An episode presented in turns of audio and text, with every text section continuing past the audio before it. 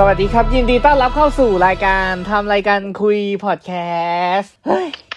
วัสดีครับ เหนื่อยแท้ สวัสดีครับจะเปิดนั้นวันนี้ก็อยู่กับแขกรับเชิญที่คุ้นหน้าคุ้นตาคุ้นเคยกันเป็นอย่างดีพี่โยนั่นเองจากเพจแพะให้ยับนะครับ สวัสดีครับ ครับ สวัสดีครับ เราจะมาคุยเวนอมเลดบีเดอะคานาเก้กันคชื่อำนี้มันมาจากไหนวะวานาเก้อะไรอะคาเนใช่ป่ะ มันเขียนเป็นเออเป็นอะไรนะ C A R N A G E อ่านอารมณ์แบบฟิลญี่ปุ่นไงชื่อไทยก็เป็นอะไรนะศึกอสูรแดงเดือด เอาไว้ว่าเรื่องย่ออะไรก็ปล่อยผ่านมันไปเถอะไม่พูดเข้าความรู้สึกเลยดีกว่า ให้แขกรับเชิญพี่โยก่อนเลย เปิดประเดิมเลยครับ ถ้าถามอารมณ์ความรู้สึกหลังดูจบนะฮะดูจบแล้วให้อารมณ์อยู่ในระดับที่ชอบชอบเฉยๆนะฮะก็อารมณ์เหมือนดูแอนิเมชันตอนเช้า เพราะว่าหนังสั้นมากประมาณชั่วโมงครึ่งเองจบแล้วส่วนตัวชอบว่าแอนดี้เซอร์คิสนะฮะผู้กำกับเล่าได้แบบกระชับอะเพราะว่าดูจากเนื้อหนังแล้วมันไม่น่ามีอะไรให้เราไม่ต้องวนเวอร์ไม่ต้องอะไรมากอัดไปเลยใครเป็นยังไงอะไรมายังไง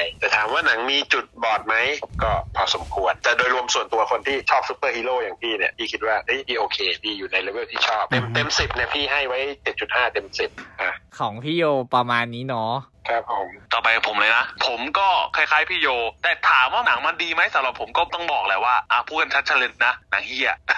กล้าพูดว่าหนังเหี้ย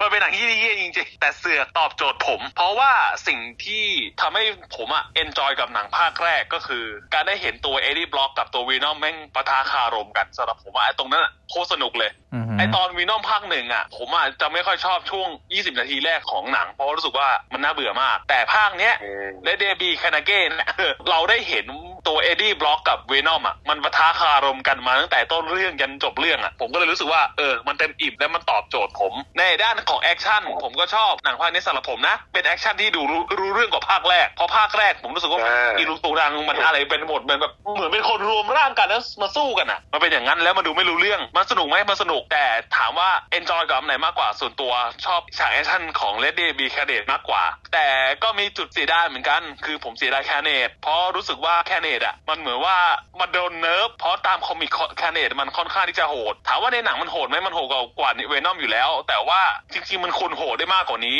แล้วส่วนตัวมองว่า airtime ของคาร์เนจอะมันน้อยน้อยมากสำหรับผมนะ มันก็เลยรู้สึกว่าเออเรายังไม่ค่อยเต็มอิ่มกับคาร์เนจเท่าไหร่แต่นักแสดงทุกคนผมรู้สึกว่ามันช่วยแบกหนังได้แบบเต็มที่มากๆทั้งมิเชลวิลเลียมที่เล่นนางเอกแอนหรือตัวแดนอะแฟนใหม่นางเอกอะรวมถึงตัวอาม่าผมรู้สึกชอบอาม่าในภาคนี้มากรู้สึกว่าอาม่ากวนตีนดี ประมาณนี้ประมาณนี้สำหรับผม อืม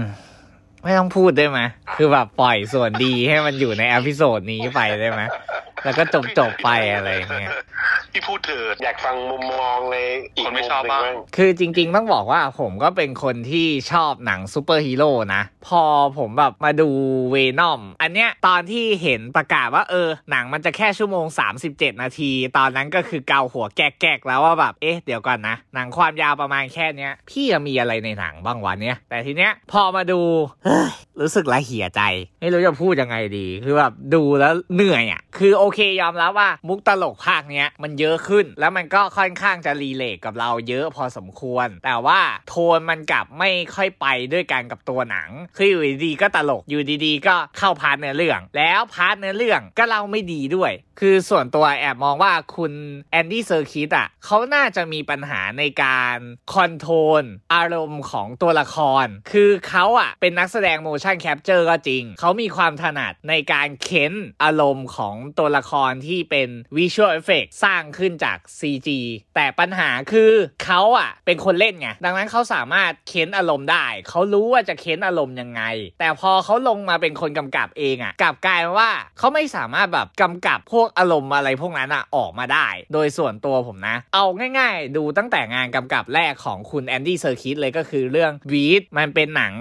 ดราม่าที่นำแสดงโดย Andrew Garfield แล้วก็ Claire Foy เรื่องนี้ฉายไปตอนปี 2017 ซึ่งเรื่องนั้นอะไม่ได้เป็นหนังที่ใช้ visual effect เลย แต่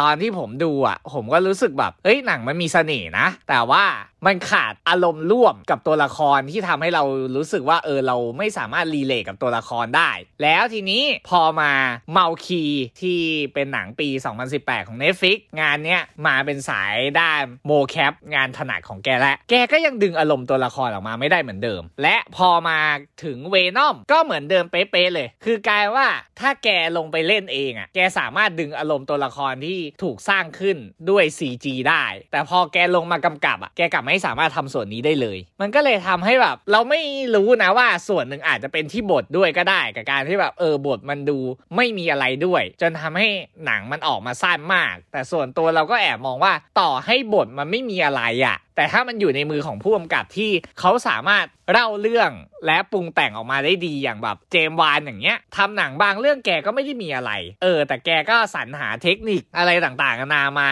เล่าเรื่องกำกับออกมาได้ดี หรืออย่างของ Venom ภาคแรก Venom ภาคแรกจริงบทก็ไม่มีอะไร แถมโดนตัดเหล็กกลายเป็น PG 13 อีก แต่พอมาอยู่กับฝีมือของ Ruben Fleischer ซึ่งเป็นผู้กำกับ Zombieland เออมันก็ออกมา work แต่กลายว่า Carnage เนี่ยเอิมคือนอกจากบทไม่มีอะไรแล้ว คุณ Andy Serkis ก็ไปไม่ถึงฝั่งด้วย มันก็เลยทำให้ผมรู้สึกแบบ ดูแล้วไม่ค่อยชอบอะ ดูจบออกมารู้สึกแบบ ฉันเอาเวลามาทำอะไรเนี่ย ชั่วโมง37นาที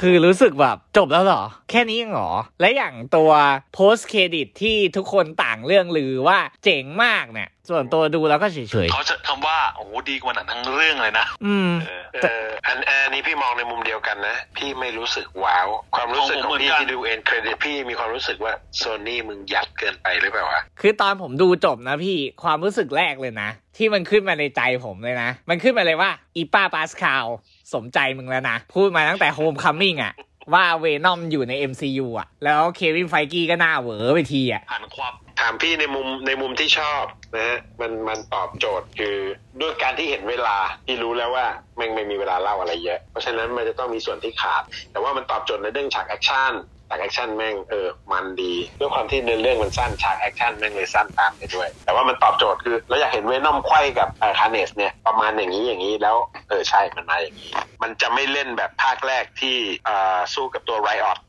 นะ เพราะว่ายับยิบยับอันนั้นน่ะยุบยับยุบแยกตัวประกอบตัวสลับกันอะไรแม่งเละไปหมดเละเทะไปหมดซึ่ง ซึ่งจะบอกว่าถ้าใครดูพวกเป็นดีวดีมึงไม่เห็นแน่ฉากที่มันไปสู้กันตรงใต้ยานอวจการิศงจริงเพราะว่าจริงมันผมมืดผมเป็นคนดูดีวดีอ่าแล้วมันดูไม่รู้เรื่องมืดตึ๊บอืมบูเลนี่ก็ดีขึ้นมานิดนึง จะเห็นเรื่องเนี้ยถ้าจะเห็นมันแยกชัด คือพี่เพิ่งดูไปเมื่อไม่กี่วันก่อนจะไปดูภาค2เนี่ย 4K Ultra HD ตัว HDR เนี่ยช่วยได้เยอะคือแยกสีไอ้สองตัวเนี้แม่งออกจากกัน เพราะ Riot สีแม่งเทาอือฮึ Venom แม่งดำแล้วพอมันไปสู้กันแม่งดูกลืน แต่ว่าอันเนี้ยเราจะดูว่า Carnage เนี่ยดูฉากต่อสู้แล้วมันดูรู้สึกแยกง่ายกว่าเพราะมันแดงกับดำมันตัดกัน แล้ว location ตอนต่อสู้อะมันสว่างด้วยอะก็เลยดูแบบเออรู้อ่ามันมีรู้ไฟเรื่องขึ้นมาอ่าใช่ใช่ใช่อันนั้นมันอยู่ใต้ฐานยิงยานอวกาศแม่งมืดไปหมดแม่งกลืนกันหมดเลยถ้าคือจะไม่ได้เทคนิค HDR ช่วยแม่งก็ไม่ค่อยชัดเท่าไหร่ แต่ถามว่าข้อเสียที่พี่สัมผัสได้ก็คือเหมือนเขาเร่งเล่าตัว Kasady เร็วไปนิด เราไม่สัมผัสถึงความเป็นฆาตกรโรคจิตของมันสักเท่าไหร่ ไม่ถึงเราเลยเราอะเห็นว่าเออว่ามันเป็นคนดูเพี้ยนแต่ มันดูไม่โหดอะไรนี่หรือว่าฆาตกรร้อยศพเอาศพไปซ่อนเป็นสิบสิบพระเอกแม่งจะต้องไปสืบกับ Venom ถึงจะรู้ที่ซ่อนศพมันดูไม่เจน่าอศพกลัวเลยว่ะเจอศพเดียว คืออันนี้มันก็อย่างที่ผมบอกพี่ไปอะว่า คือผมไม่รู้นะว่ามันเป็นปัญหาที่บท หรือว่าเป็นปัญหาที่คุณ Andy Serkis กันแน่ แต่ถ้าแบบใจหนึ่งผมก็ค่อนข้างจะโยงไปที่คุณ Andy Serkis มากกว่า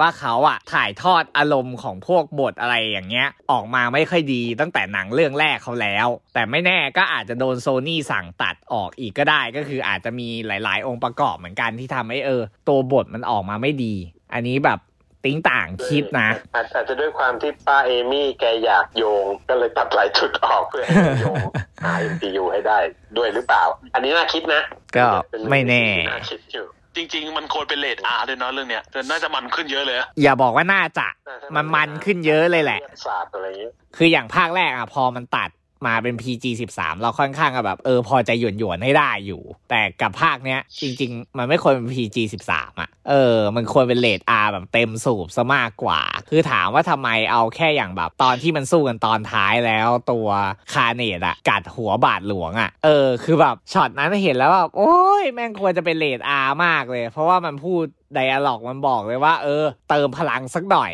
แล้วมันก็กลายว่าอะไปเห็น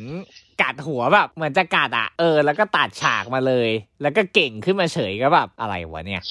คือแบบ เออแล้วอีกอย่างหนึ่งคือทั้งสองคนบอกว่าภาคนี้แอคชั่นดูรู้เรื่อง แต่ผมกลับดูไม่รู้เรื่อง ผมรู้สึกว่ามันตีกันยุบยับอีลุงตุงนางอะไรกันก็ไม่รู้คือดูแล้วแบบอะไรวะเนี่ย คือถ้าเป็นช็อตที่มันค่อนข้างอ่าช้า ใช่มันโอเค แต่ถ้าช็อตที่มันแบบขยับตัวกันไวนะ ภาคแรกผมว่าผมดูรู้เรื่องกว่า คือแบบแอคชั่นก็ไม่โอเค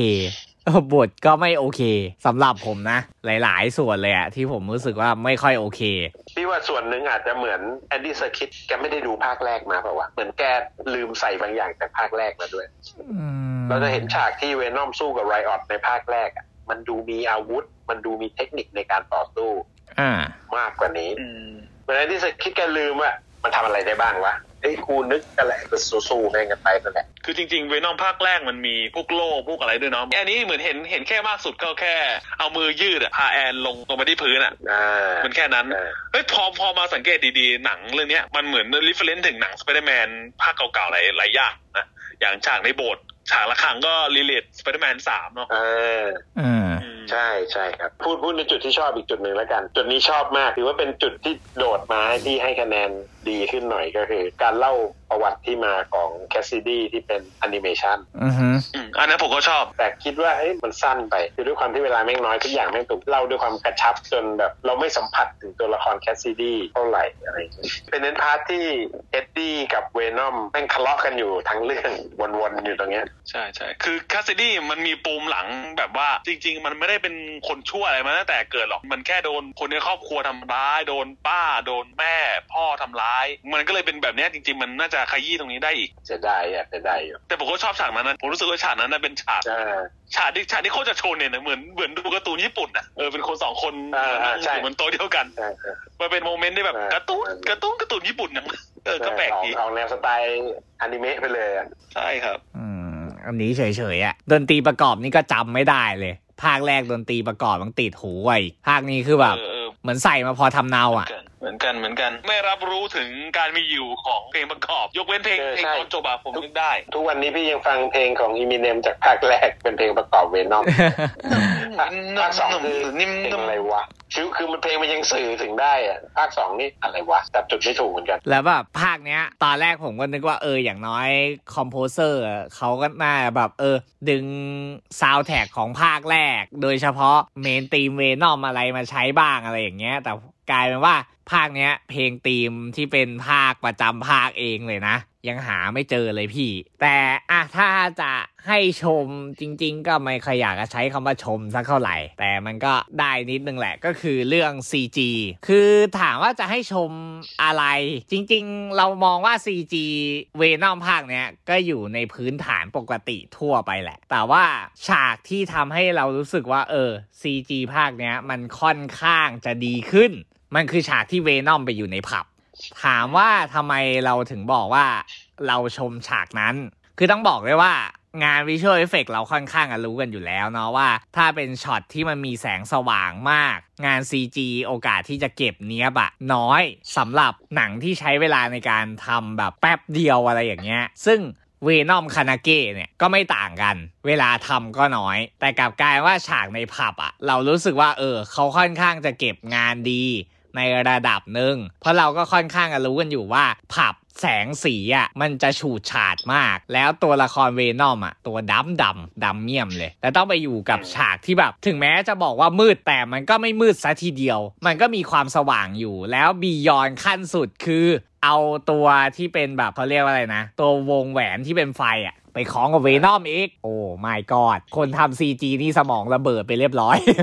แต่ส่วนตัวก็มองว่าเขาค่อนข้างที่จะเก็บรายละเอียดได้ดี คือถึงแม้มันจะยังติดอยู่ตรงที่ว่ามันยังดูไม่ค่อยเป็นธรรมชาติกับตัวแสงไฟที่มันออกมาจากหลอดไฟวงกลมอะนะ เพราะผมยังรู้สึกว่าเออ แสงมันยังดูแบบค่อนข้างจะแย้งกับตัวละครเวนอมอยู่ แต่ถ้าเอาแบบในองค์ประกอบโดยรวมที่เขาพยายาม control แสงในช็อตนั้นแล้วนะ ซึ่งช็อตในผับเนี่ย ค่อนข้างจะนานด้วย น่าจะสักประมาณ 5 นาทีเลยแหละ แล้วเวนอมแทบจะไปอยู่ในทุกฉากอยู่ในทุกอิริยาบถของฉากในผับเลยอะ่ะเออผมก็รู้สึกว่าเฮ้ยนับว่าเอาเรื่องอยู่นะ กับช็อตที่แบบมีแสงสีเยอะขนาดเนี้ยแต่ส่วนช็อตอื่นๆ ก็ถือว่า เออ เป็นมาตรฐานแหละ ไม่ได้ดี แต่ก็ไม่ได้แย่มากสำหรับผมในแง่ของ CG นะผมจะชอบฉากนี้ เป็นพิเศษเลยนะก็คือฉากแหกคุก แต่ไม่ใช่ฉากแหกคุกแรกนะ เป็นแหกคุกที่ไปช่วยตัวเมีย แล้วไอฉากที่แบบว่าไอตัวคาเนตอะมันแบบอยู่บนรถ แล้วก็ใช้พลังของมันดึงตรงนู้นตรงนี้อะแล้วมันจะมีช็อตที่บางทีอะมันโฟกัสไปที่ตัวคาเนต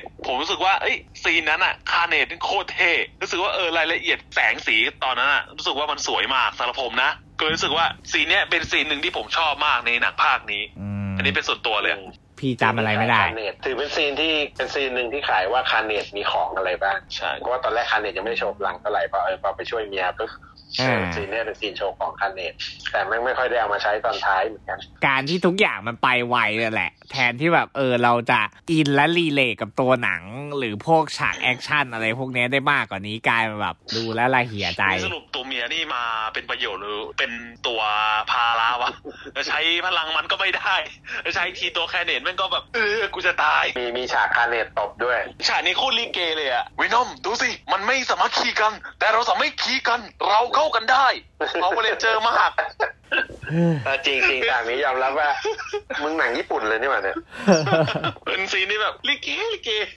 อะพวกเราถึงเวลารวมพลังต่อสู้ดีกว่าละเหี่ยใจ มันมีปูถึงตัวหลานเวนอมด้วยนะ Toxin อ่าไอตัวตำรวจนั่นน่ะ เดี๋ยวจะมา Toxin อ่าเขาบอกว่ามันไม่ใช่เป็นตัวร้ายปะมัน Toxin มันจะเป็นอารมณ์แบบว่าเออมันอยู่ในร่างคนดี มันก็เลยมีความดีอยู่บ้าง ไม่ได้ร้ายเท่าคาร์เนจเพราะว่าคาร์เนจเอ่อพื้นฐาน host เป็นฆาตกรโรคจิตมันก็เลยโหดจริงๆคาร์เนจแม่งแทบจะโหดสุดในบรรดา symbiote กับทั้งหมดแล้วเท่าที่พี่อ่านใน comic มานะครับแต่ว่าตัวอื่นมันมีพลังอย่างอื่นมากกว่าเอาสิ่งเออสิ่งที่ขัดใจในเรื่องนี้อีกอย่างหนึ่งคาร์เนจไม่ควรตัวเท่าเวนอมใช่ใช่คาร์เนจควรตัวใหญ่กว่า ไม่ใช่คาร์เนจในอ่า comic จริงๆตัวเล็กกว่า แต่มันอ๋อออาศัยความปราดเปรียวของมันอืมความปราดเปรียวความไวมันเร็วกว่า คือในหนังมันทำตัวใกล้เคียงกันจนเรารู้สึกว่า ไม่ใช่อะใน comic ที่เคยเห็น ผมขัดใจอันนี้มากกว่าแค่ในโดนกิน เสียดายอะไม่ใช่หรอกอย่างน้อยมันควรหนีมันหน่อยก็ได้แดกหมดเลย เออเหนื่อย จบมีเถอะไรอะพูดอีกไหมไม่มีอะไรแล้ว ขอบคุณพี่โยครับประมาณนี้บ๊ายบายยูซี่ตัดจบไวไปแต่ให้พูดอะไรกันละเหี่ยใจเหลือเกินเราเดี๋ยวเราก็ไปรอดูสิ่งที่ป้าเอมี่ปัสคาลแกจะยัดเยียดในโนเวโฮทีมต่อไปมันก็จะเอาอะไรมายัดอีกคือตอนนี้น่าจะทำอะไรได้เยอะอะเพราะแบบว่าเหมือนในจักรวาลของไวนอมเอง มันก็จะมีพวกพลังพิเศษอย่างตัวเมียของคาร์เนจอีกอะเดี๋ยวจะมีมอร์เบียสอีกอ่าอืมพี่ก็รออ่า Kraven the Hun เดี๋ยวเตฮะอร์เอออันนี้ก็น่าสนใจ แล้วมันก็มีการเปิดตัวสถาบัน Ravencroft ซึ่งเป็นอารมณ์เหมือนเป็นคุกจะว่าอย่างนั้นก็ได้สำหรับกักขังแล้วก็ศึกษารวมไปถึงรักษาอาชญากรที่มีพลังวิเศษในจักรวาลของ Spider-Man ใน comic ด้วย ซึ่ง Ravencroft เนี่ยเคยปรากฏในหนัง The Amazing Spider-Man 2 มาแล้ว ก็ถือว่าเป็นการกลับมาครั้งที่ 2 ในจักรวาลภาพยนตร์เนี่ยแหละก็ ประมาณนี้แหละก็ต้องรอดูกันไปจบแยกย้าย พอแค่นี้กับ Carnage วันนี้ก็ครับผมขอบคุณพี่โยด้วยนะครับอ่าฝากเพจแพะให้ยับนะครับ มีไลฟ์ทุกวันศุกร์สามทุ่มถึงสี่ทุ่มโดยประมาณ แล้วก็ในเพจแพะให้ยับเนี่ยก็จะมีโชว์ box set กล่องหนังโดยเฉพาะหนังซูเปอร์ฮีโร่เนี่ยจะเยอะมากหนังอื่นๆทั่วไปที่เก็บก็จะมีโชว์อยู่เรื่อยๆครับผมอ่าแล้วก็มีของเล่นด้วยเนาะชุดป๊อปคอร์นอะไรพวกเนี้ยอ่าโอเค วันนี้ก็ถ้าใครมีความรู้สึกยังไงบ้างก็สามารถคอมเมนต์บอกกันด้านล่างเลยนะครับ ก็ถ้าใครชอบคลิปนี้ก็สามารถกดไลค์กดแชร์กด subscribe ให้กับทำอะไรกันแล้วก็แพรให้ยับด้วยนะครับ โอเคครับครับสวัสดีครับ บายครับ